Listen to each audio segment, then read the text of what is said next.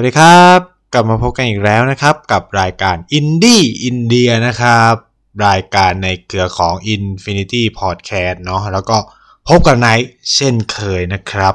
ตอนนี้ค่อนข้างจะพิเศษพิเศษมาก บอกเลยว่าพิเศษมากครับ ถามว่าทำไมครับ เพราะตอนนี้เป็นตอนที่ไนท์ไม่ได้อัดที่เมืองไทยนะ บอกไว้เลยว่า ต้องผ่านไม่รู้ว่า ได้ลงเมื่อไหร่ แต่ว่าก็คือมันก็คงต้องผ่านความพยายามหลายอย่าง เช่น ส่งเมลไปให้ทีมงาน Infinity Podcast ลงหรือเจาะระบบอะไรบางอย่างนะครับ เพราะว่าตอนนี้อย่างที่ใครหลายคนรู้กันเนาะก็คือว่าในได้ทุนการศึกษานะครับ มาเรียนต่อที่ประเทศจีนอ่าฉะนั้นเนี่ยมันก็จะมีความลำบากนิดนึงนะครับในการลงซาวคาว เพราะว่า ไหนลองเช็คแล้วระหว่างที่ไหนอัดอยู่เนี่ย มันก็เป็นเวลาเดิมๆที่ไนอัดตอนที่อยู่ไทยนะครับ ก็คือคืนวันศุกร์นะก็จริงๆไนมาถึงเมืองจีนเนี่ยก็คือวันจันทร์ที่เก้าอ่าน่าจะถึงวันจันทร์ที่เก้าขอเช็คเวลาสักครู่นะครับ ใช่ครับมาถึงวันจันทร์ที่เก้าเนาะก็พยายามลองเช็คว่าเฮ้ย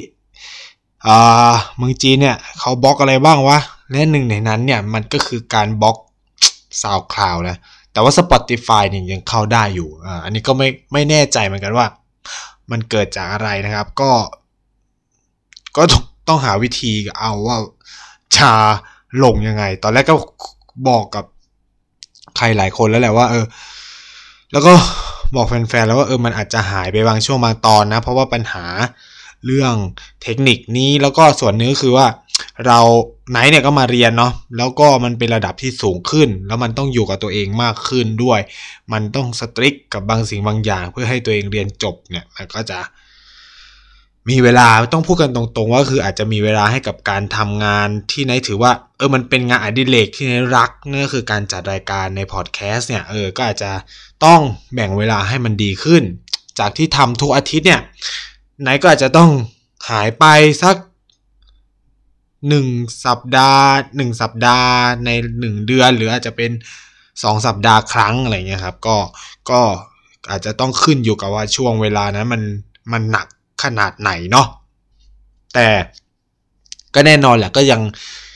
คงสไตล์ความเป็นอินดี้อินเดียเอาไว้เหมือนเดิมก็คือการมาบอกเล่าข่าวสารความสนุกสนานเกี่ยวกับประเทศอินเดียให้กับทุกๆคนได้รับฟังนะครับ อินดี้อินเดียก็ยังเป็นอินดี้อินเดียถือว่าถึงแม้ว่าไนจะ live in China แล้วก็ตามนะครับ ก็ไม่ได้จำเป็นว่าเราจะต้องมาคุยเรื่องจีนเรื่องอะไรอย่างนี้บอกตรงว่า ตอนนี้ก็ยังไม่หายไอ ซึ่งไม่รู้เป็นไรนะครับ ก็คือไปไปหาหมอ หมอก็บอกว่าเป็นไซนัสอักเสบกินยาหมดแล้วก็ยังไม่หายนะ ก็ไม่รู้ว่า ไอด้วยเหตุผลอะไร น้ำมูกก็ไม่ค่อยมีไม่มีแล้วอะไรเงี้ย คือแบบวันนโรคก็ตรวจแล้วก็ไม่เจอ คือแบบตอนนี้ก็ยังไม่รู้ว่าตรูเป็นอะไรนะครับ เออใครใครเป็นหมอก็ช่วย ช่วย ช่วยบอกด้วยว่าผมเป็นอะไรปอดอักเสบปอดบวม หรือหลอดลมอักเสบหรืออะไรเงี้ยเออ คือก็คิดไปต่างๆนานาก็บอกหมอไปเลยนะหมอก็บอกไม่ใช่อะ น่าจะไซนัสอักเสบอะไรเงี้ยแต่ก็ยังไม่รู้แล้วก็ยังไม่หายนะครับ อืม มาอยู่จีนก็ไม่รู้จะดีขึ้นไหมนะแต่หลายคนบอกว่าพอมันเป็นไซนัสอักเสบหรือเคยเป็นหลอดลมอักเสบเนี่ยมันจะต้องไอไปถึงระยะหนึ่งอาจจะเป็นหนึ่งเดือน หรืออะไรเงี้ยแล้วมันถึงจะหายอะอันนี้ก็ต้องมาลุ้นกันไปก่อนนะครับว่า เพราะว่าเพิ่งจะกินยาหมดล็อตไปเมื่อ สิ้นสัปไม่ถึงกลางกลางกลางสัปดาห์นี้เองก็ประมาณวันพุธอ่ายาเพิ่งหมดนะครับ ก็เลยรอดูอาการไปเรื่อยๆแล้วกันนะครับ ก็ยังไม่ได้มีอะไรก็คือมันไม่ได้แบบ รบกวนกับชีวิตประจำวันขนาดนั้นก็คือมันไอเป็นช่วง เช่น อากาศมันเย็นมากก็จะไออะไรเงี้ยครับ อ่า ก็จะรายการก็อาจจะมีเสียงไอบ้างอันนี้ก็ต้องกราบประธานอภัยจริง ๆ นะครับ ก็ไม่รู้จะทำยังไงนะมันเป็นธรรมชาติแล้วเราก็ จะจัดการยังไงอะนะคือคนมันจะไอใช่ไหมล่ะมันก็จัดการอะไรไม่ได้เนาะอะสำหรับสัปดาห์นี้นะครับ ก็จะมาคุยคุยกันใน ในเรื่องที่เฮ้ยคือพอไนท์มาเมืองจีนเนี่ยมันมีอะไรที่มันน่าสนใจหลาย ๆ อย่างมากเลยนะ คือต้องต้องต้องเล่าให้ฟังอย่างนี้ว่า อินเดียกับจีนเนี่ยมันเป็นประเทศที่เขาเรียกว่าอะไรอยู่ในภูมิภาคเดียวกันนั่นคืออยู่ในทวีปเอเชียเออมันอยู่ในทวีปเอเชียเหมือนกัน ความน่าสนใจคืออินเดียกับจีนเนี่ยเขาเป็นเพื่อนบ้านกันนะครับ จีนกับอินเดียเป็น เพื่อนบ้านที่มีพรมแดนติดกันยาวที่สุด อ่า ก็คืออินเดียเป็นพรมแดนที่ยาวที่สุดของจีนในขณะที่จีนก็เป็นพรมแดนที่ยาวที่สุดของอินเดียด้วยเหมือนกันนะครับ ก็คือทั้งสองประเทศมีพื้นที่ทับซ้อนกันอยู่นะครับ แล้วก็มีปัญหาข้อพิพาทเหมือนที่นายเคยเล่าไปแล้วเนาะให้ใครหลายคนฟังในตอนที่เรื่องเรื่องเกี่ยวกับอินเดียกับจีนมันเกลียดกันจริงหรือเปล่าอะไรเงี้ยครับ ความน่าสนใจคือการมาจีนเนี่ยมันทำให้นายเห็นอะไรที่มันน่าสนใจมากขึ้นเกี่ยวกับอินเดียหนึ่งในนั้นเนี่ยก็คือว่าความลักษณะการใช้ชีวิตของคนจีนและคนอินเดียไม่ได้เขาเรียกว่าอุปนิสัยไม่ได้มีความต่างกัน ใช้คำนี้ว่าอุปนิสัยบางอย่างใช่ไหมบางอย่างไม่ได้ต่างกันเลยนะหนึ่งในนั้นคือการที่ทั้งคนจีนและคนอินเดียเนี่ย พูดเสียงดัง มานั่งคิดไปคิดมาเนี่ย ส่วนหนึ่งคิดว่าประชากรเขาเยอะมากๆ มันเลยแบบต้องเสียงดัง หลายคนว่า เอ๊ะ มันเกี่ยวหรอวะประชากรเยอะต้องเสียงดังหนึ่งคือ คนมันแย่งกันกินกันใช้ แล้วมันมีปริมาณมหาศาล การเรียกการพูดอะไรเงี้ยมันแบบต้องเสียงดังเพื่อจะเจาะจงว่ากูจะคุยกับไอ้นี่ คนนี้อะไรเงี้ยผมคิดว่ามันเป็นอย่างนั้น แล้วเขาก็เหมือนถูกสอนการเน้นน้ำเสียงให้ดัง เพื่อให้ฟังชัดอะไรเงี้ยตั้งแต่เด็กหรืออะไรเงี้ยครับ ก็ก็จะเห็นได้คนจีนก็จะกระโชกโคกห้าง คนอินเดียก็จะมีลักษณะเหมือนกันนะครับ แล้วด้วยจำนวนประชากรที่มากมายมหาศาลเนี่ย สิ่งที่เห็นเหมือนกันเลยคือว่า มันมันมีอาการที่แบบแย่งกันกิน แย่งกันใช้ แย่งกันกินมันมีการแทรกคิวเนาะ มีการเออเรียกว่าอะไร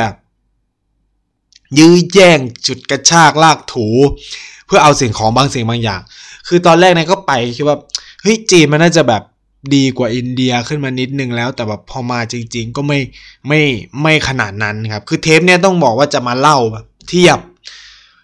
ความเป็นจีนอินเดียผ่านผ่านมุมมองของคน ที่มาโอเคแหละแบบใครแม่งก็อาจจะพูดแล้วไอ้เหี้ยไอ้เหี้ยคือแบบไอ้ไนท์แม่งมาอาทิตย์เดียวแม่งสามารถตีโพตีพายได้ขนาดนั้นเลยคือคือต้องบอกอย่างนี้ว่า บางคือก็อาจจะมาโนไปก็ได้นะ แต่แบบ เราได้เห็นอะไรบางอย่างที่มันมีความคล้ายคลึงกันนะ ผ่านสิ่งที่เราสัมผัสมันเป็น ชั่วครู่ชั่วคราวโอเค การมาอยู่จีนของไนเนี่ยมันอาจจะยังไม่ได้คลุกคลีกับคนจีนจริงๆมากนะครับ แต่ว่าเราได้เห็นคือพฤติกรรมของคนเนี่ย มันไม่จำเป็นต้องไปคลุกคลีใช่ไหมเราไปตลาดเราก็เห็น เราไปซื้อของซูเปอร์มาร์เก็ตเราก็เห็นละ มันไม่จำเป็นต้องเฮ้ยไปคุยแบบลึกๆ หลายคนอาจจะบอกเฮ้ยมันไม่มันจะเหมารวมหรือเปล่าอะไรเงี้ย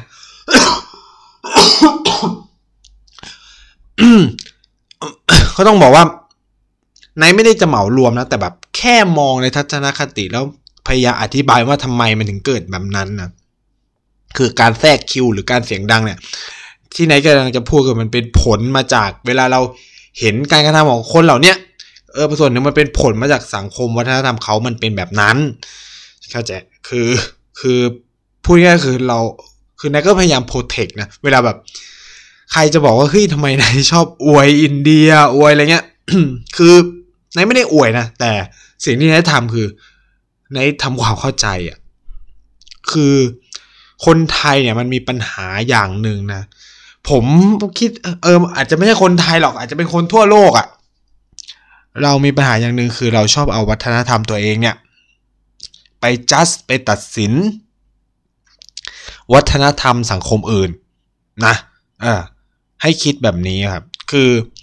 เราจะมีคำพูดติดปากว่าเฮ้ยอาหารมึงไม่อร่อยเลย ไม่เหมือนเมืองไทย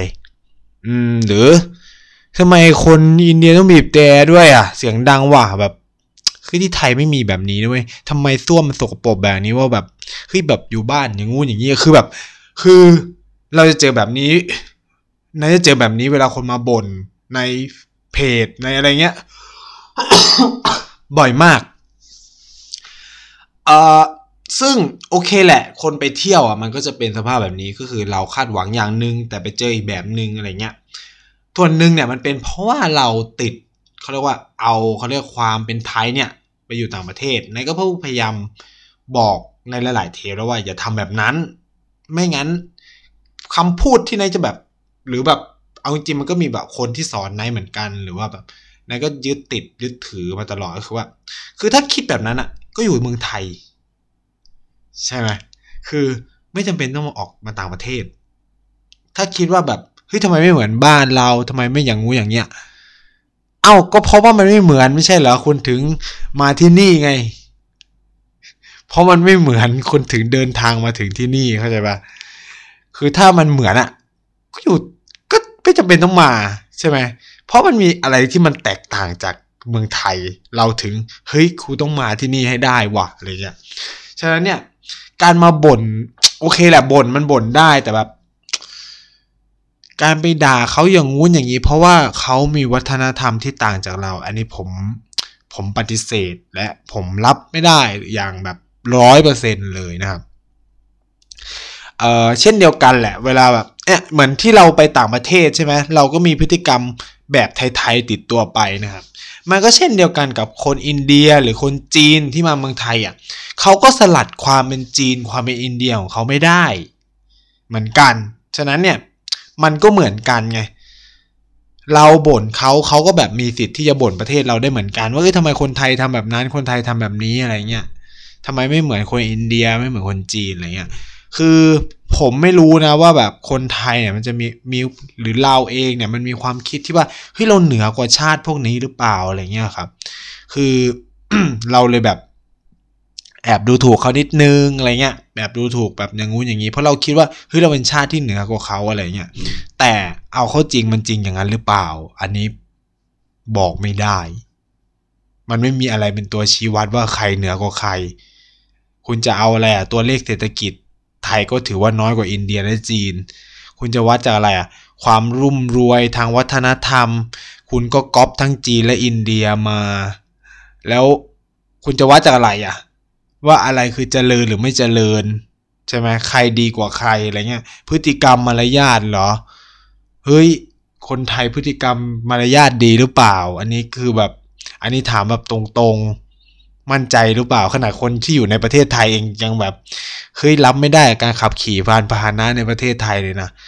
คือโอเคแหละ อินเดียไม่อาจจะแบบบีบตรงบีบแนวเนี้ย แต่แบบเราไม่เจอการขับรถแย่ๆขนาดไทยนะ ผมพูดเลยนะคนอินเดีย อย่างน้อยเวลาเขาจะปาดอะไรเขาก็จะบีบแต่ก่อน นี่คือเป็นมารยาทของเขา คนไทยนี่คือปาดกันหน้าด้านๆ หรือแทรกกันหน้าด้านๆแล้วนี่ก็เป็นเหตุผลหนึ่งที่มันทำให้รถติด เอาจริงๆนะเออ แต่แบบอย่างหนึ่งเนี่ยที่มาเมืองจีนแล้วรู้สึกว่า ต่างจากอินเดียคือ เมืองจีนจัดการคนได้ด้วยบางสิ่งบางอย่าง ที่เพราะระบบการเมืองของเขามันเลยสามารถจัดการกับคนที่แบบ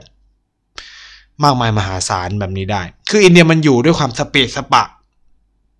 คือมันคนเยอะ แล้วก็จัดการไม่ค่อยจะได้ แต่จีนเนี่ยผมเห็นไนท์เนี่ยเห็นเลย รู้สึกมาแล้วโอเคแหละ มันรู้สึกปลอดภัยนะ แต่มันก็แอบกลัวคือกล้องวงจรปิดคือถี่มาก ผมพูดเลยว่ามันถี่มาก จะเล่าแบบภาพคือไนท์เนี่ยมาเรียนมหาวิทยาลัย ชื่อว่ามหาวิทยาลัยเซี่ยเหมินอยู่ที่เมืองเซียเหมินมณฑลฝูเจี้ยน อ่า ใคร ใครนึกภาพไม่ออก ก็คือเมืองเนี้ยมันจะอยู่ตรงข้ามกับเกาะไต้หวัน ก็คือมันอยู่ทางตะวันตกเฉียงใต้ของประเทศจีนอ่าก็คืออยู่เหนือเซินเจิ้นขึ้นมา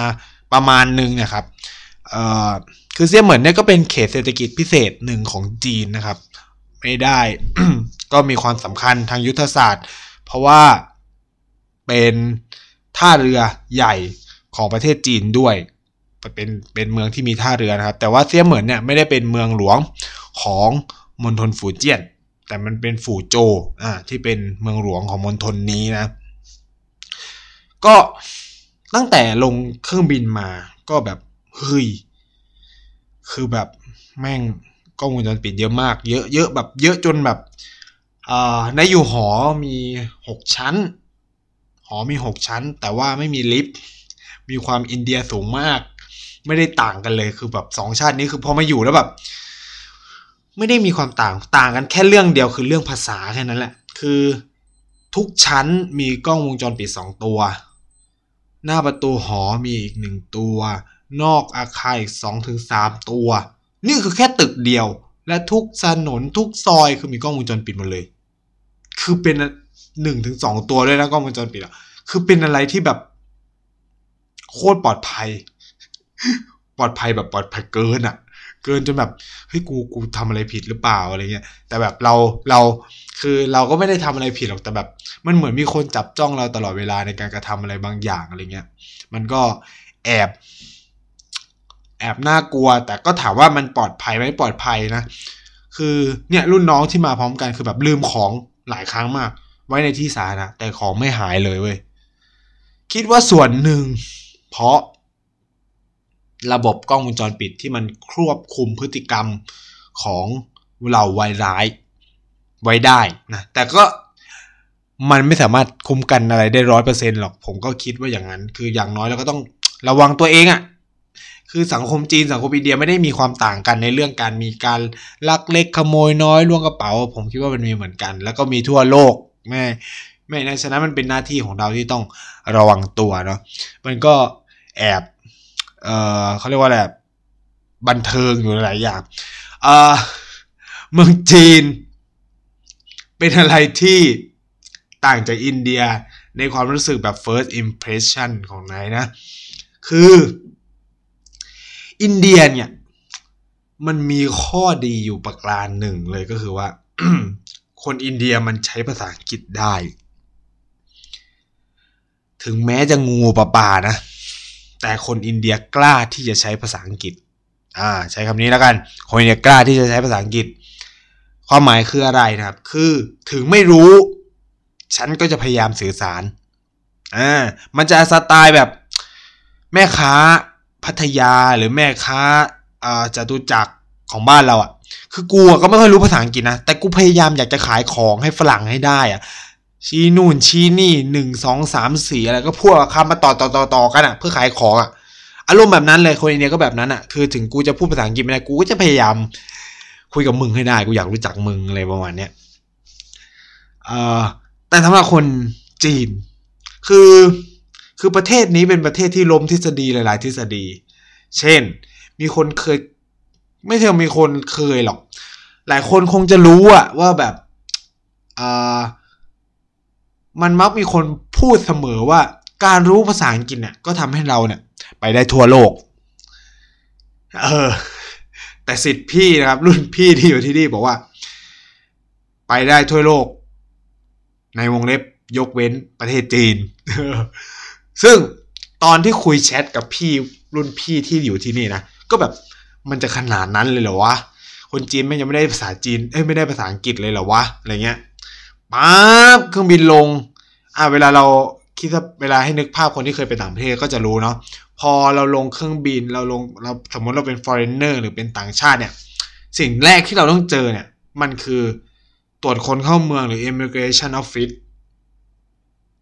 อะ อันนี้คือเบสิกสุดนะ คือตรวจคนเข้าเมืองตำรวจตรวจคนเข้าเมือง คือตำรวจที่มีหน้าที่ตรวจเอกสารของ ต่างชาติ อ่า เข้าใจปะคืออย่างบ้านเราอะตรวจคนเข้าเมืองเขาก็จะตรวจแต่ต่างชาตินะ ยกเว้นพาสปอร์ตไทยบางตัวที่มันแบบ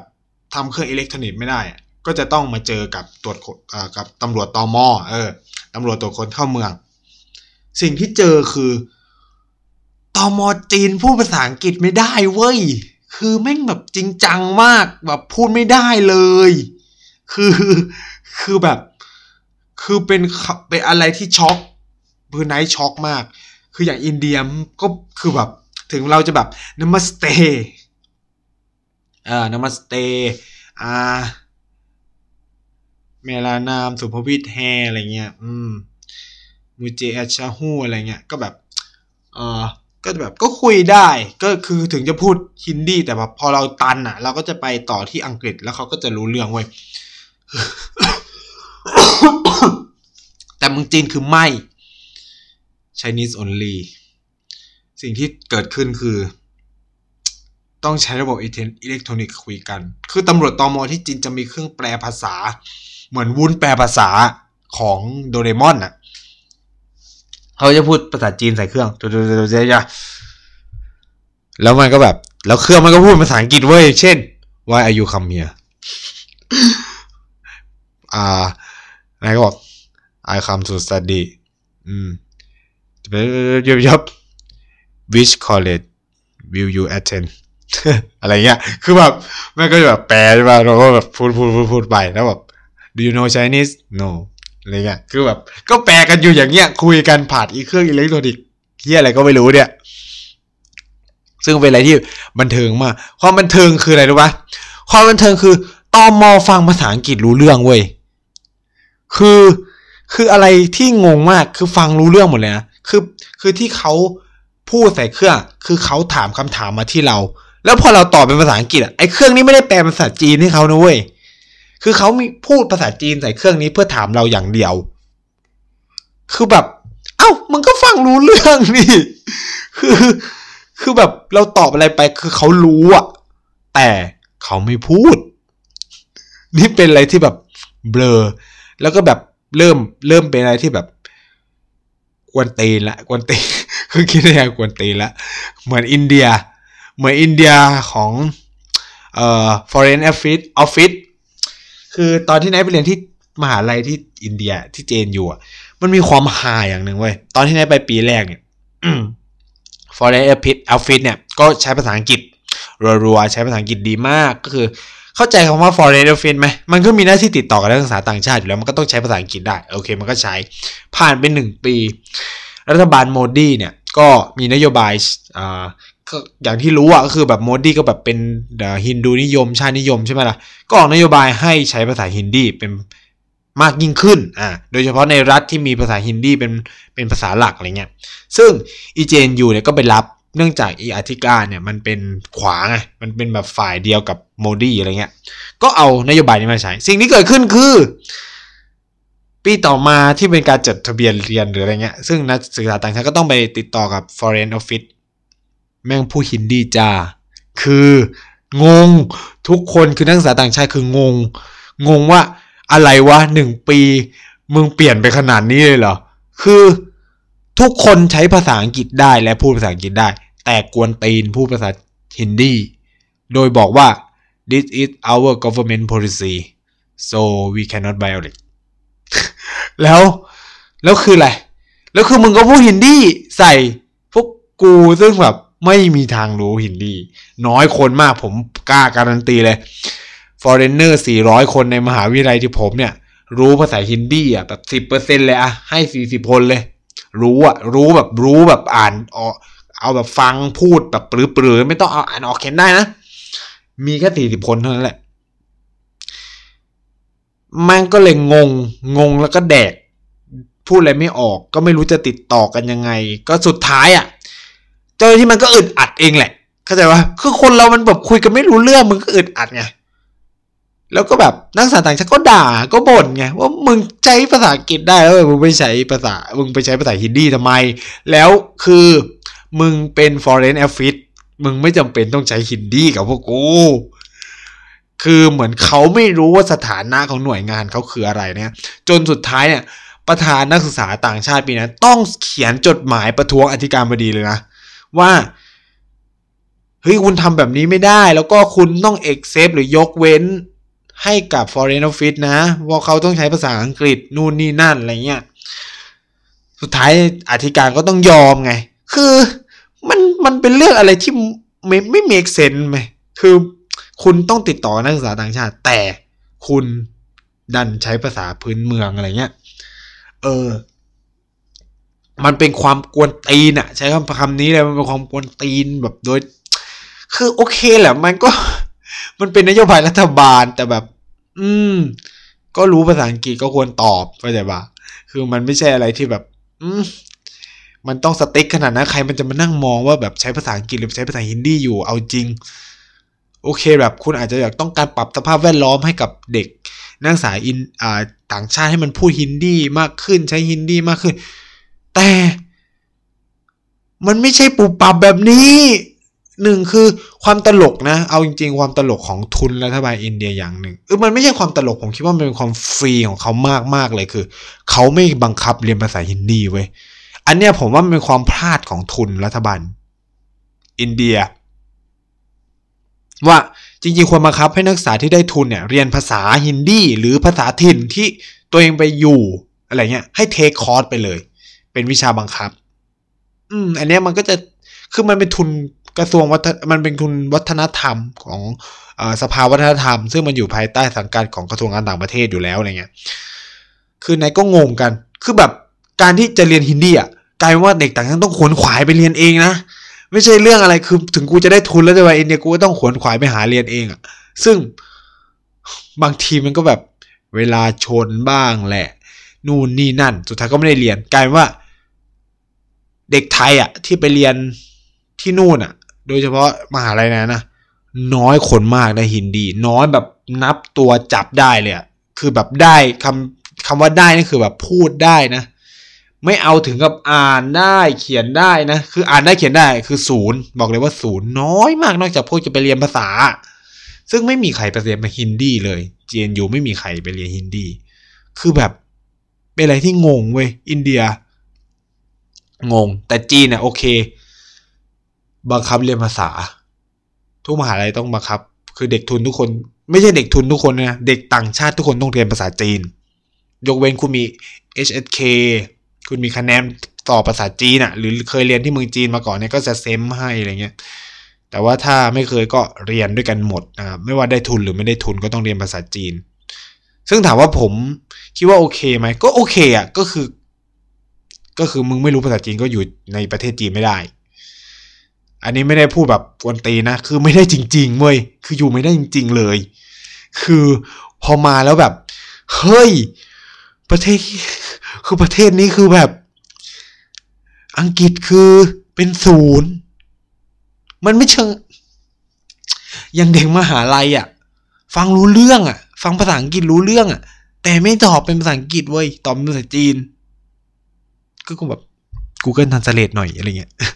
คือแบบเราก็ถามแบบถามทางเลยฟังรู้เรื่อง ฟังรู้เรื่องหมด แต่ความโชคดีอยู่ที่ที่คือ Forest of Faith ได้ภาษาอังกฤษเออความพีคของไทยคือ มันจะมีผู้ประสานงานประจำหลักสูตร ซึ่งเราก็ได้ติดต่อก่อนเนี่ย ก็แบบเฮ้ยภาษาอังกฤษเขาดีมาก คือเขาคุยใน WeChat อะคืออ่าคือที่อินเดียเอที่จีนอะมันบล็อก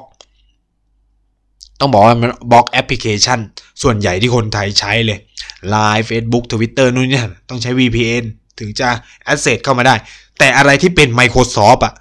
ไม่บล็อกเลยเว้ย เช่น Skype Internet Explorer เอ่อ Hotmail Gmail เอ่อ Hotmail Outlook อะไรเงี้ยไม่บล็อก Microsoft ไม่บล็อกเลย แต่ว่าอะไรที่เป็น Google อะไปหมด Facebook ยังเข้าไม่ได้ Line เข้าไม่ได้ WhatsApp อะไรที่เป็นอเมอะไรที่มีความเป็นอเมริกามากๆ เออไอ้เหี้ย Microsoft ก็อเมริกานี่ว่ะคือไม่รู้จะอธิบายยังไง ว่ามันบล็อกยังไงทำไมถึงบล็อกนู่นเนี่ย ก็เลยเราก็เลยต้องมีแอปพลิเคชันใหม่ที่ชื่อว่า WeChat กลายว่ามือถือของไนตอนเนี้ยแอปพลิเคชัน โดยเฉพาะโซเชียลมีเดียคือเยอะมาก คือมีตั้งแต่ WhatsApp WeChat Line Messenger Facebook Twitter คือแบบเยอะเยอะจนแบบเชี่ยเครื่องกู mem เต็ม คือแบบโหลดเยอะมาก แล้ว VPN นี่คือโหลดมา 6 ตัว 7 ตัวอะไรเงี้ย เพื่อจะแบบ test ว่าอีนี่ใช้ได้ไหมไอ้นั่นใช้ได้ไหมอะไรเงี้ย คือแบบโหลดมาเยอะมากเว้ย คือมันก็มีความลำบากของมันนะ คือเมืองจีนเนี่ย แต่ว่ามันก็มีความ Amazing ของมันอยู่ คืออย่างที่ใครหลายคนรู้ว่า จีนคือแม่งล้ำไปแล้วอะ่ะ มันล้ำเกินอะ่ะ โดยเฉพาะระบบการเงินอะ่ะ ไม่คือแบบ ล้ำขนาดไหน ล้ำขนาดที่ มาวันแรกแทบหาข้าวรับประทานไม่ได้ใช้คำนี้แล้วกัน เพราะทุกอย่างมันอยู่ในอาลีบาบาอาลีเพย์มันอยู่ใน WeChat Pay อะไรเงี้ย คือคนอินเดียมันใช้ไอ้ยคนจีน ใช้เงินดิจิตอลเป็นส่วนใหญ่ละ ทำให้การใช้เงินสดเป็นเรื่องอะไรที่ประหลาด คือแบบนี่โชคดีมากแท็กซี่มีตังทอน เป็นเงินหยวนอะไรเงี้ย แล้วก็โชคดีอย่างหนึ่งก็คือ ร้านค้ายังพอใช้เงินหยวนได้บ้างบางร้านอะไรเงี้ยเราก็ไปแตกอะไรเงี้ย แต่ร้านอาหารหรือโรงอาหารมหาลัยอะ no cash จ้าเป็น cashless society คือแบบใช้ไม่ได้เลย แล้วคือ จะแดกอะไร คือแบบไปวันแรกคือจะกินอะไรวะ คือแบบ ไม่คือร้านอาหารกดอะไรไม่ได้เลย คือแบบไม่รับเงินน่ะ คือคือร้านค้าที่นายพูดอะ คือเป็นร้านชำก็คือขายน้ำขายอะไรเงี้ย แต่แบบร้านข้าวอะ ในมอคือแม่ไม่รับเงินสดเลยเว้ย เครียดตอนแรกแบบแต่ดีก็คือแบบไปกับพี่คนไทย พี่คนไทยไปพร้อม ไปไม่ได้ไปพร้อมกันหรอกไปเจอกัน เขาบินมาก่อนแล้วแบบเจอกันที่ก็แบบ เออก็ อืม ก็ เออเขาก็ได้ภาษาจีนนิดนึงอะไรเงี้ยเพราะเขาเรียนเอกจีนตอนปอตีอะไรเงี้ย ก็ถูถูไถไถกันไปนู่นนี่นั่น ความวิธีที่จะสามารถหากินได้คืออะไรวะจ่ายเงินสด ให้กับเด็กจีน เพื่อให้มันสแกน QR code จ่ายตังค์ให้ คือเป็นอะไรที่แบบโอ้โหมึงทันสมัยเกินไป คืออินเดียเนี่ย จะพูดว่า กำลังก้าวมาถึงจุดนี้แหละกำลังก้าวมาถึงจุด cashless society แหล้วแต่แต่กำลังเริ่มต้นใช้คำนี้กำลังเริ่มต้นคือ เดี๋ยวนี้คือกินชากินอะไรเงี้ยห้าหกรูปีอะไรเงี้ยก็เริ่มสแกนผ่านก็ Paytm อ่ามันจะมีแอป คือถ้า Alipay คือสุดยอดของจีน หรือ WeChat Pay คือสุดยอดของจีน อินเดียคือ Paytm Paytm จะเป็นแอปพลิเคชันที่ สามารถจ่ายตังค์ได้อ่าก็ผูกบัญชีอะไรเหมือนกันเลย มีหลักการคล้ายๆกัน ซึ่งมันเริ่มเติบโตเนี่ยตอนที่อินเดียเขาแบนธนบัตร ไม่รู้ว่านายเคยเล่าเรื่องการแบนธนบัตรของอินเดียหรือยังนะ คือเป้าหมายของมันจริง ๆ ของการแบนธนบัตรในอินเดียนะครับ ซึ่งแม่เกิดในช่วงที่นายไปเรียน คือนายไปเรียนในช่วงที่แม่งพีคตลอด เออคือไปครั้งแรก อินเดียก็ลบกับปากี ด้วยการขู่กันว่าจะยิงนิวเคลียร์แล้วก็มีการบินเครื่องบินอะ surgi surgical strike เงี้ย เป๊ะ แล้วก็ตอนมารับปริญญาปี 2016 ก็เจอ demonetization คือการยกเลิกธนบัตร คือ การยกเลิกธนบัตรราคา 500 1,000 อืม ต้องใช้คำนี้ ยกเลิกก็คือใครที่มีอยู่ก็คือไม่มีค่า โดยเขาให้เหตุผลว่า เป็นการต่อต้าน แบ็กมันนี่หรือเงินทุจริตอะไรเงี้ยคงเคยเล่าไปแล้วแหละแต่ว่าเผื่อใครไม่เคยไปฟังเทปนั้น ก็จะได้ให้ความรู้นะครับ คือในปี 2016 ในช่วงเดือนตุลาคม อืมจำวันที่ไม่ได้ชัดๆ รู้แค่ว่าตอนนั้นคือ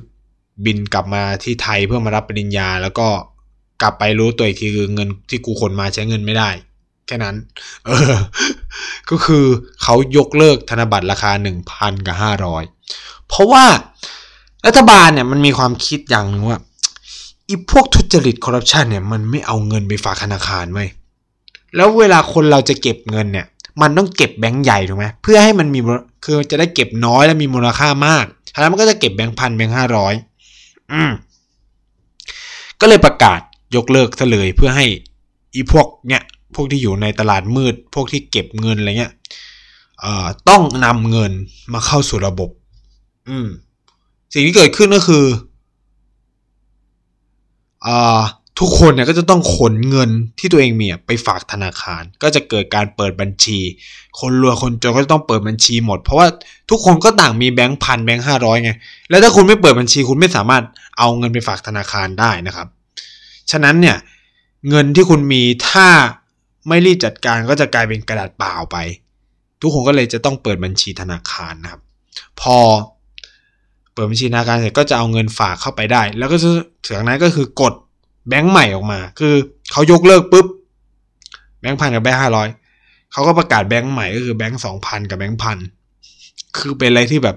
เยี่ยมาก คือ แค่แบงค์พันกับแบงค์ห้าร้อยมึงก็ใช้ยากแล้วคนก็ไม่ค่อยจะรับอะ แล้วนี่คือแบงค์สองพันแบงค์สองพันย้ำนะครับว่าแบงค์สองพันซึ่งโคตรแตกยากในในช่วงนั้นอะ แล้วคือถ้าไปกด แต่ความพีคคือไปกดตู้ไอเทมไม่ไม่มีเงิน ไม่มีเงินไม่มีเงินในบัญชีธนาคาร ความความเฮี้ยมของมันเนี่ย หรือความเหี้ยของมันเนี่ย คือตอนนั้นเนี่ยนายต้องไปถึงธนาคาร เพราะไม่มีเงินจะใช้ โดยใช้ระบบการเบิกแบบเขียนมือ เพื่อไปเบิกเงิน แล้วความพีคคือ ธนาคารไม่มีเงินถึงต้อง ถึงกับต้องนับแบงค์สิบอะมามาให้เราอะ แล้วคิดสภาพว่ากูถือแบงค์สิบพันหนึ่งอะมันจะเยอะขนาดไหน มันคือเยอะมาก คือแบบแบงค์สิบพันหนึ่งคือแบบ เป็นปึกปึกปึกปึกปึกปึกปึกอะโอ้โห คือ คือเป็นภาพที่แบบ ถ้าไม่พอแบบจะทำเลยเลยเนี่ยแต่หลักคิดเขาอะมันมีความน่าสนใจนะนายจะมาลองลองถอดบทเรียนให้ฟัง คือเอาจริงๆอะ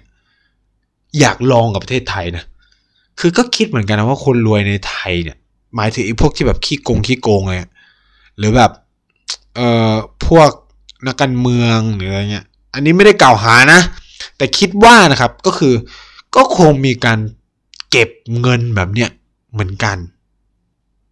ก็คือแบบเก็บเป็นเงินสด เพราะว่าถ้าคุณเอาเงินใต้โต๊ะหรืออะไรเงี้ย หรือแบบพวกที่อยู่ในกลุ่มการทุจริตอะ่ะเอาเงินใต้โต๊ะพวกเนี้ย ไปฝากธนาคารคุณเสร็จเลยนะ คุณโดนตรวจสอบบัญชี ใช่ไหมเพราะคุณต้องยื่นบัญชีทรัพย์สินถูกปะละ่ะเอ้าทำไมมันเพิ่มขึ้นนู่นนี่นั่นอ่าแสดงว่าต้องมีการจ่ายใต้โต๊ะกันหรือเปล่านู่นนี่นั่นเสร็จเลย ฉะนั้นเนี่ยถ้าประเทศไทยลองยกเลิกแบงค์พันคำๆสักครั้งหรือแบงค์ห้าร้อยคำๆสักครั้งเนี่ยอาจจะได้เห็นนะอาจจะได้รู้เลยโอ้อันนี้ซ่อนเงินไว้เยอะเว้ยอะไรเงี้ยคิดว่าแบบเผลอๆแบบ บ้านข้าราชการบางคนอะอาจจะมีแบบห้องเก็บเงินโดยเฉพาะเลยก็ว่าได้อะไรเงี้ยอืม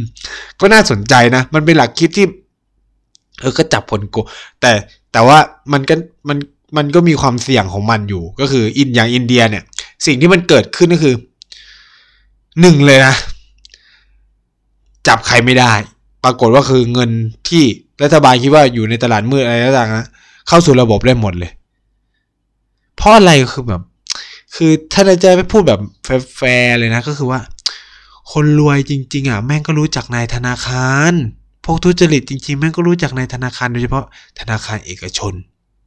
เขาก็มีกระบวนการของเขาในการเอาเงินดำพวกนี้หรือเงินทุจริตพวกนี้เข้าไปในระบบ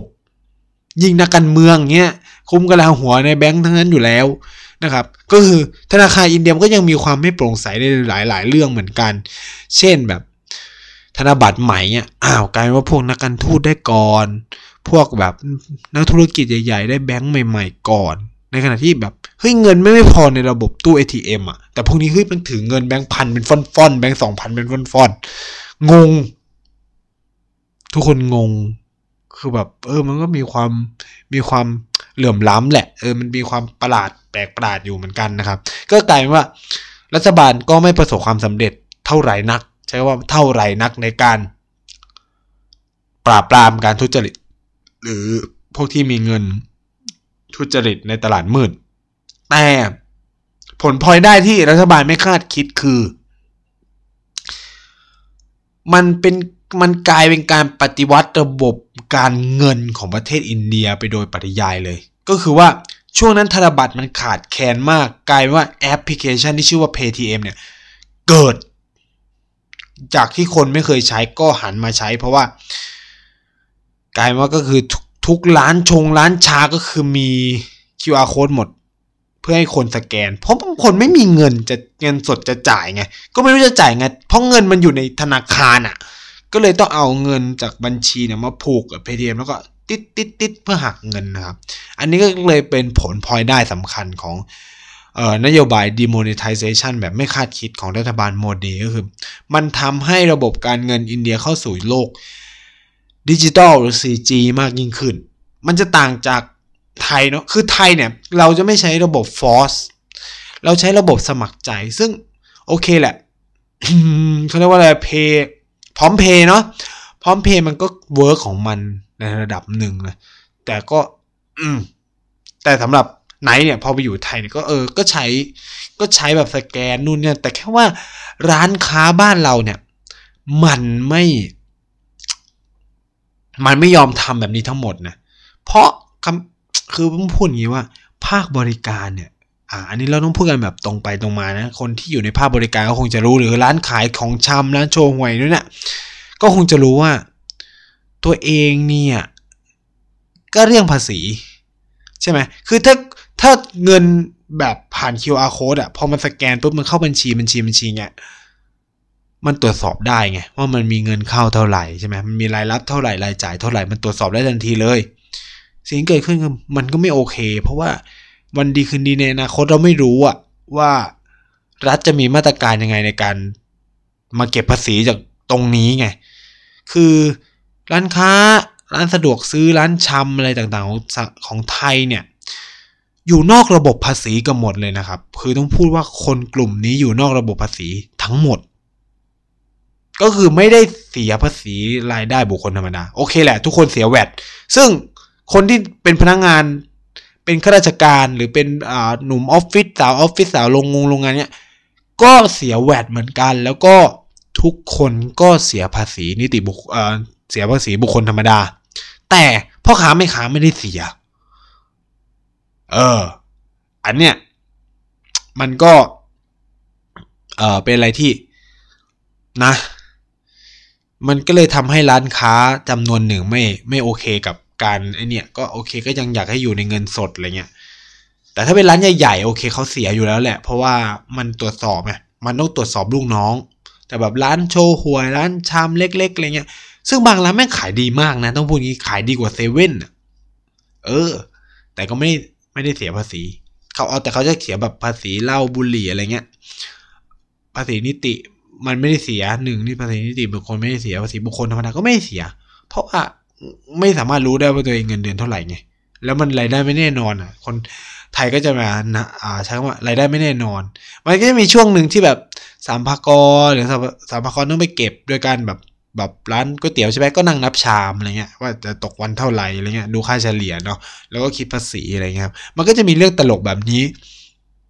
ออกมาให้เราได้ยินนะคือ สังคมไทยนะครับ คือต้องพูดอย่างเงี้ยคือ คือไม่ได้อยากจะว่ารัฐบาลหรืออะไรเงี้ยคือเราเป็นสังคมคมที่แอบเห็นแก่ตัวนะผมใช้คำนี้คือว่า เราอยากได้ทุกอย่างนะ แต่เราไม่อยากเสียอะไรเลย อืมใช้คำนี้แล้วกัน เอ่อ มันเป็นคำที่เข้าใจง่ายมาก คือเราอยากได้รัฐสวัสดิการ เราอยากได้ระบบเรียนฟรี เราอยากได้เขาเรียกว่าอะไร เราอยากได้ระบบประกันสุขภาพที่มีประสิทธิภาพสูงมาก แต่เราอยากจ่ายเท่าเดิม คือเราต้องการทุกอย่างดีขึ้นหมดเลย แต่เรา อยากจ่ายเท่าเดิม งงไหมงงนะ แล้วเราก็คาดหวังว่า รัฐบาลต้องทำให้ได้ เออ ก็คือคุณมีเงินเท่าเดิมอะแต่คุณต้องจัดสวัสดิการให้มันดีขึ้นขึ้นขึ้นเรื่อยๆเรื่อยๆเรื่อยๆโดยที่ห้ามมาเบียดบังอะไรกับฉันอะไรเงี้ยคือ ด้วยความที่รายได้ของประเทศไทยอันนี้ก็จะเอ่อก็จะแบบบอกเนาะว่าแบบรายได้ของประเทศไทยเนี่ยมันส่วนใหญ่มันมาจากเงิน ภาษี มูลค่าเพิ่มก็คือแวดฉะนั้นเนี่ยเงินของประเทศไทยไม่มีความมั่นคง ก็คือว่าถ้าคนซื้อของมาก ภาษีก็จะเก็บได้เยอะถูกไหมถ้าคนซื้อของน้อยภาษีก็จะเก็บได้น้อย เพราะ เพราะมันขึ้นกับแวดมากไงซึ่งแวดมันมาจากสินค้า ต่างกันกับเมืองนอกที่เงินภาษีที่เขาเก็บได้เนี่ย จะเก็บได้จากบุคคลธรรมดานี่เก็บบุคคลมากกว่าจะได้จากภาษีมูลค่าเพิ่มนะครับ ฉะนั้นเนี่ยพอรายได้ไม่ไม่มีความมั่นคงแล้วเนี่ยการพยากรณ์หรือการออกนโยบายของรัฐบาลก็จะยากมากนะ อันนี้ผู้ในฐานะที่แบบเรียนเรื่องการคลังอะไรเงี้ยมาครับ มันก็จะยากมากว่าแบบเฮ้ยจะต้องลงเงินยังไง มันเลยไม่แปลกว่า รัฐต้องตั้งงบประมาณแบบขาดดุลตลอด เพราะ ไม่สามารถรู้เลยว่า คือคือ ประเทศไทยเป็นประเทศที่รัฐบาลเป็นต้นแบบที่ดีไม่ดีเนาะถ้าให้กับประชาชนก็คือ เราเอาเงินอนาคตมาใช้ คือ ยังไม่รู้หรอกว่าจะเก็บเงินได้เท่าไหร่ แต่กูคิดว่ากูจะใช้เงินเท่าเนี้ยอารมณ์แบบ นี่วันคือปีนี้ยังไม่รู้เลยว่ารายได้จะเท่าไหร่แต่ฉันอยากใช้เงินเท่าเนี้ยแล้วพอเงินไม่พอสิ่งที่เกิดขึ้นคือ ก็กู้มาปะ แล้วก็ผ่อนดอกไปเรื่อยๆ นี่คือคือถ้ามองรัฐบาลหรือประเทศไทยเป็นคนนี่ก็คือ มึงไม่มีความมั่นคงอะไรเลย วันไหนที่เศรษฐกิจพังคือจบชีวิตมาเน่านะครับ นี่คือสภาพของประเทศไทยนะครับที่เราอยู่อยู่ อันนี้คืออยากให้บอกให้รู้นะครับ ฉะนั้นเนี่ยเราก็จะเห็นว่าในช่วงสี่ห้าปีที่ผ่านมารัฐบาลก็พยายามบอกว่า มันต้องขึ้นแวดนะ เพราะว่า คือคุณอยู่แวดเจ็ดเปอร์เซ็นมาเป็นสิบปีแล้วอะโดยที่เงินมันก็เฟ้อขึ้นเรื่อยๆและรายได้ก็หาเพิ่มไม่ค่อยได้ เออเพราะว่ามันปรับแวดไม่ได้ เราก็จะได้เห็นว่า รัฐมันไปบีบเอาภาษีจากจุดต่างๆมา อืม มันก็เป็นวัฏจักรไง แต่เราก็ยังไม่อยากเสีย แต่ก็ยังอยากรักษาสามสิบบาทฟรีนู่นนี่นั่นอะไรเงี้ย คือโอเคแหละ มันอาจจะโทษรัฐบาล ก็โอเคมันแบบนู่นนี่เออแบบบริหารจัดการเงินไม่ดีนู่นแต่แบบมันไม่ใช่ คือ คือมันไม่ใช่ความผิดของรัฐบาลอย่างเดียวอะผมว่ามันควรจะหยุดเลิกพูดเรื่องพวกนี้ได้แล้วนะคือผมน่าจะมีปัญหากับพวกที่แบบมีแนวคิดว่า รัฐบาลไม่ต้องทำได้ทุกอย่างมากเลยนะคือมันผิดหลักการความเป็นประชาธิปไตยอะเข้าใจปะคือประชาธิปไตยมันคือการที่ทุกคนมันมีส่วนร่วมในการบริหารประเทศเข้าใจไหม ฉะนั้นเนี่ยมันไม่ได้เป็นการ คุณออกไปเลือกตั้ง แล้วก็รัฐบาลต้องทำได้ตามนั้นอะแต่สิ่งที่มันเป็นไอ้นั่นจริง ๆ คือ ประชาชนมีหน้าที่กำกับดูแล มีหน้าที่ช่วยรัฐบาล ในประเทศที่มันเติบโตมากๆในเรื่องประชาธิปไตยนะ มันถึงขนาดที่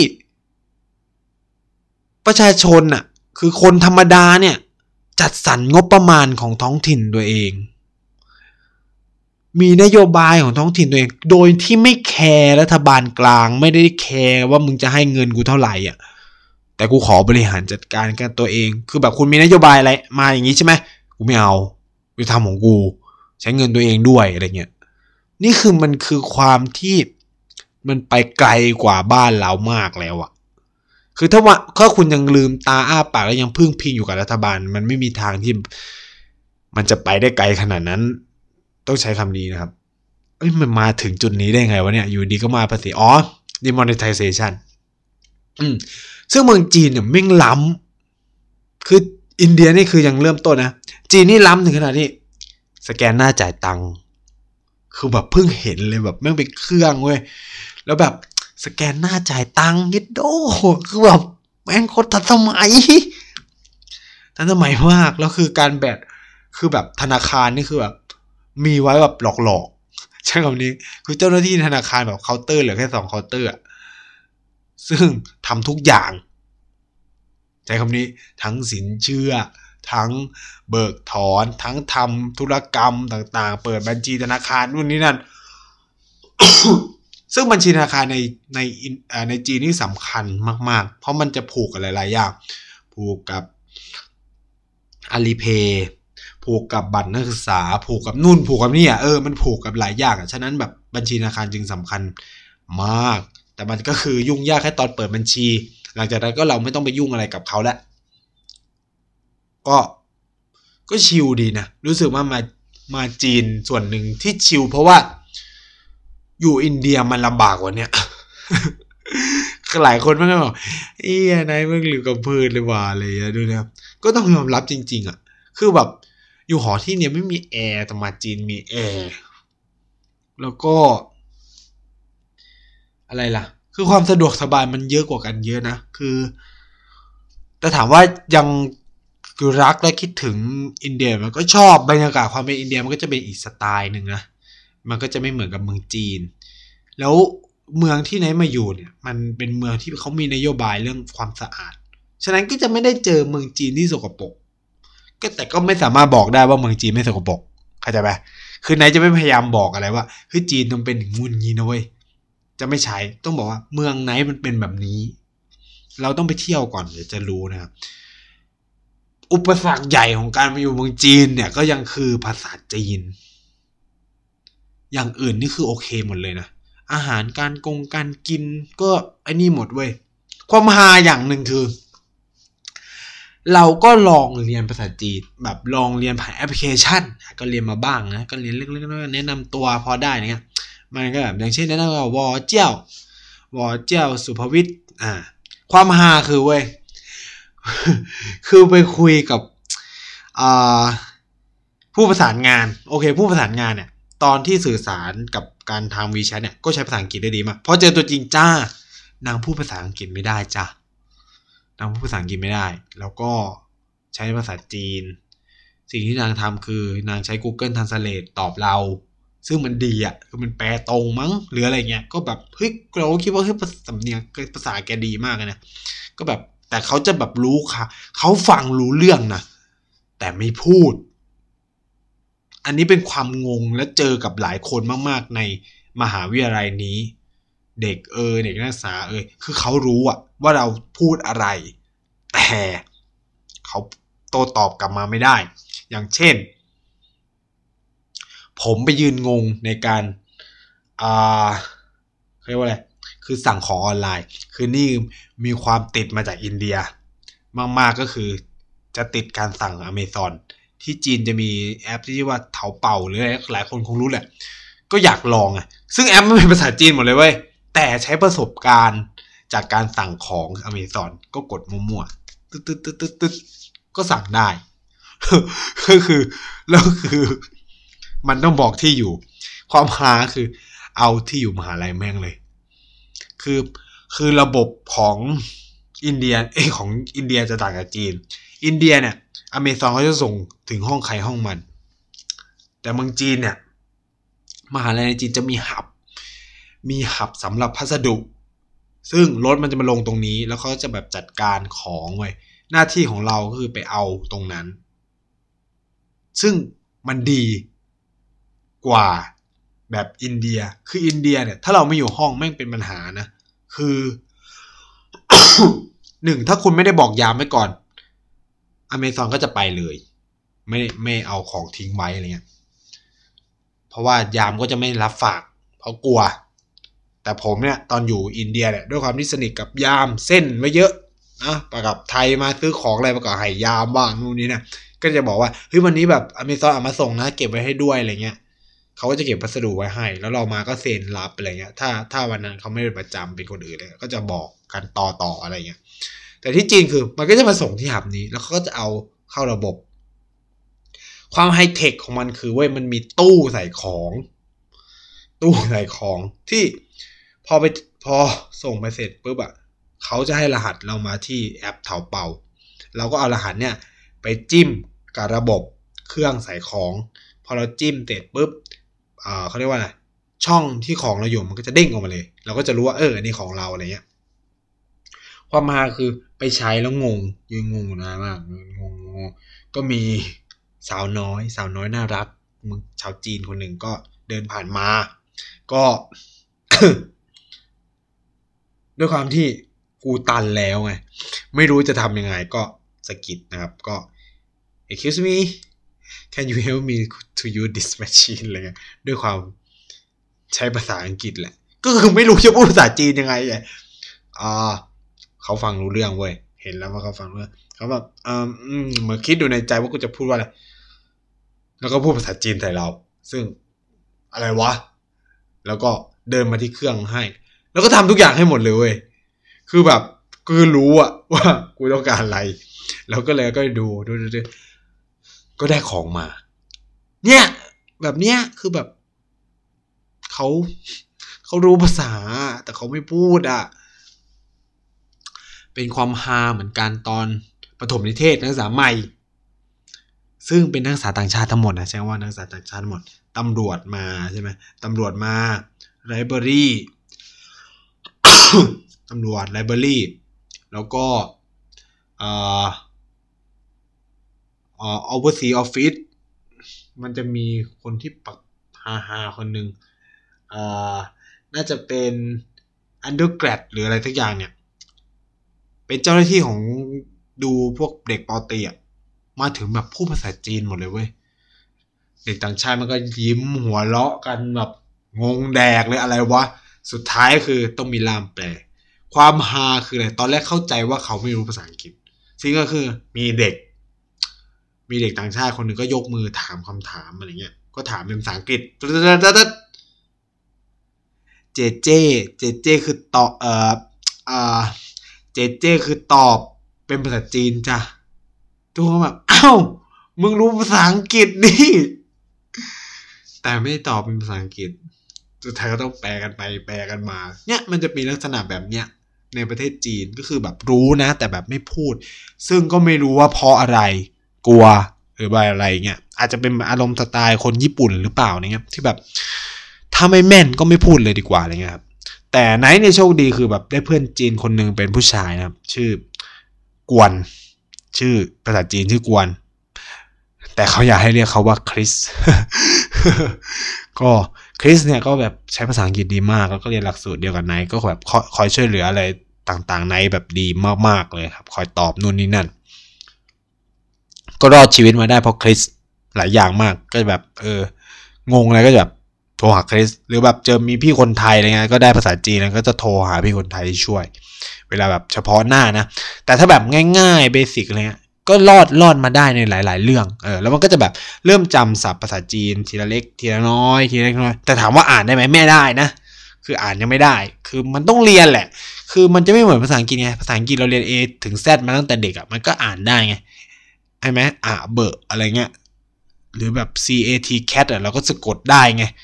ถึงแม้บางทีแบบ cat ไม่รู้ว่าแม่งแปลว่าแมว แต่กูอ่านคาว่า cat ได้ใช่ไหมแต่จีนนี่คือแบบตัวอะไรวะ แล้วแม่งมีเป็นหมื่นหมื่นตัว มันต้องเรียนเนี่ยแล้วก็ต้องจำซึ่งยังไม่ได้เรียนก็พยายาม อ๋อตัวนี้ตัวเหลินนะ ตัวนี้คือเลขหนึ่งถึงสิบอ่านได้ เออ อ่าหนึ่งถึงสิบรอดแน่นอน คือจำได้แหละ แต่แบบตัวพอมันเริ่มยากแบบเออมหาลัยเนี่ยอ่าชื่อมหาลัยเนี่ยเสี่ยเหมือนได้เฉวยเนี่ยก็จำได้ใช่ไหม พอเตอเริ่มยาก แต่ตอนนี้คือยังจำอักษรของชื่อคณะไม่ได้นะมันยาวมาก ก็พยายามนั่งจำอยู่นะครับ มันก็จะเป็นแบบนี้เว้ย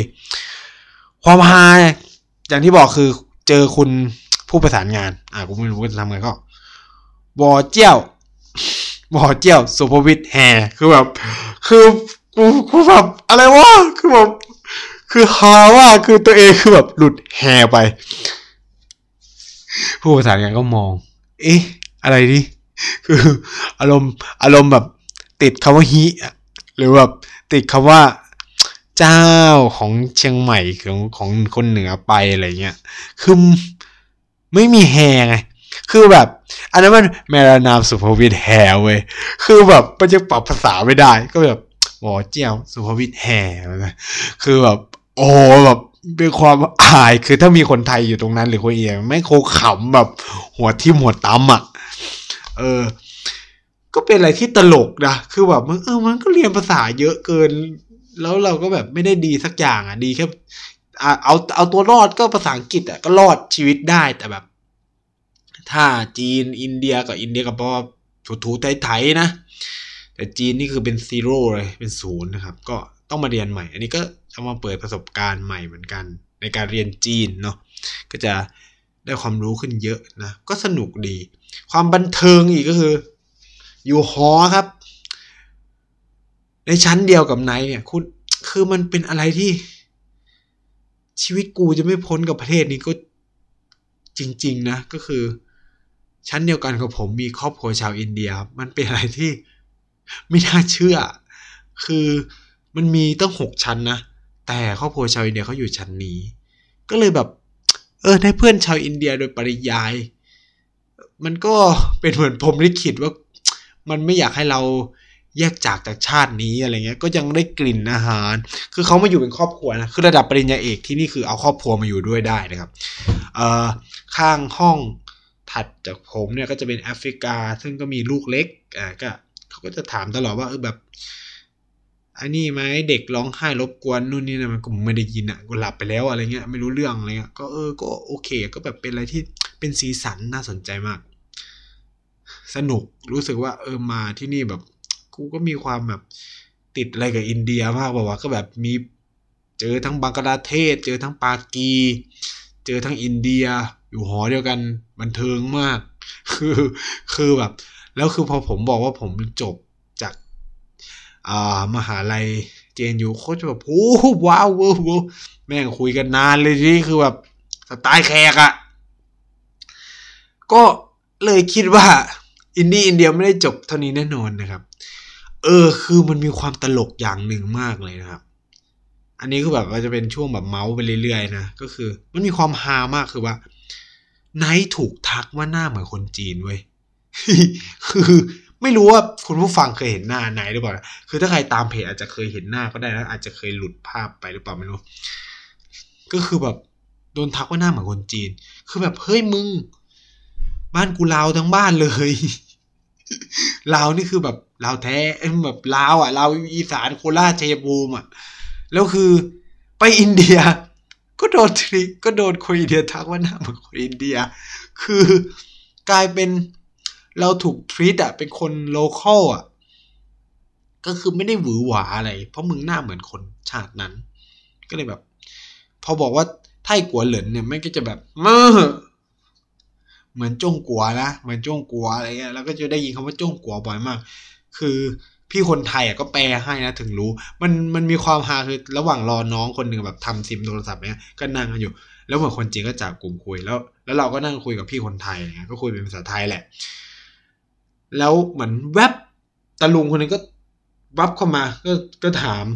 ก็ถามพี่คนคนไทยนี่ยก็ว่าฮะก็แบบอารมณ์แบบ where you from อะไรเงี้ยเขาก็บอกแต่นาเกอร์นาเกอร์อะไรวะนาเกอร์เหลินอะไรสักอย่างเนี่ยเออมันจะมีคำถามว่าคุณเป็นคนที่ไหนอะ อืม พี่ก็ตอบว่าไทยกว่าเหลินแล้วก็ชี้ให้ผมจ้งกว่าเหลินเ